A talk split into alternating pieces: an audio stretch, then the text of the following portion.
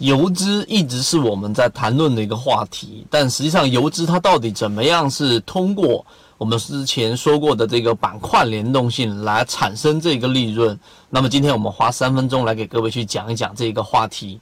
那实际上呢，对于板块来说，我们之前在我们的直播过程当中讲过，游资思维笔记一、游资思维笔记二以及游资思维笔记三。啊，这三个不同的模块里面呢，我们有去讲解过，到底在游资的世界里面，他们到底怎么样去把利润和这一种我们所说的风险给它做好一个权衡。那么实际上最重要的一个关键就是区别于一般的散户和我们说专业的这种选手之间的一个很大区别是关于板块。因为板块之间是会有一个规律性的，而个股往往是没有规律性的。举个例子，像当我们近期在看的整个炒作过程当中的雄安板块、雄安新区的这一个概念，可以持续性的炒炒作，那么从中你就可以找到很多好的一个利润。例如说，我们前一段时间在炒作的这一个半导体，那么半导体的持续性也是一个比较长周期炒作的一个板块。再比如说，我们近期找到的一个主线，就是我们所说的涨价概念。涨价概念里面包括去产能里面所提到的，我们说像方大碳素啊，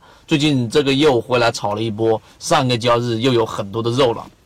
所以从这个话题里面，我们衍生出来的，告诉给大家，实际上你在建立交易模型过程当中，你应该借鉴于专业选手到底是怎么打的。那么刚才我们说到，专业选手游资是离我们最近的一个群体。那么实际上他们是需要通过，举个例子，当一个主线出现的时候，就像现在我们说的涨价，涨价题材里面的油价也好，包括近期的我们说的这一种相关概念所涉及的个股。那么从这个主线当中，你可以有两种选择。第一种选择，在这个主线当中去寻找它的龙头，那么它的龙头像现在的这个啊这一个板块里面的泰禾集团的房地产里面的，那么类似这一种主流，那当主流的龙头你没把握到，你要从龙头当中去找到跟风的这一个个股，跟风的这一种板块，那么跟风的个股里面呢，实际上就像我们说，当你发现。贵州燃气涨起来了，你把握不到，但深圳燃气你能把握得到。那么这一波，我们在十二月二十九号，在这一个新年之前，我们就已经给各位去讲过，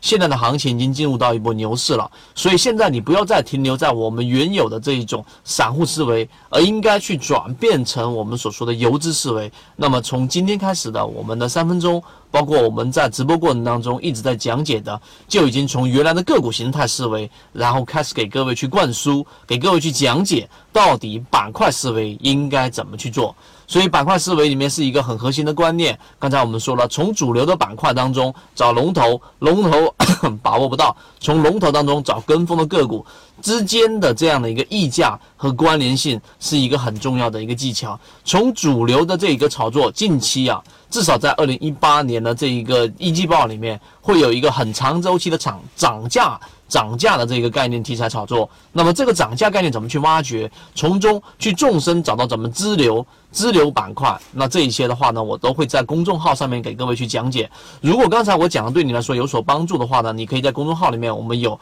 呃详细的完整版视频。刚才我讲的这一个点，只是交易系统当中的一个小的模块。更多深入的内容和系统化内容，欢迎大家微信搜索我 ykk 二五六，我会在我的朋友圈和圈子当中给大家分享整个系统化的内容。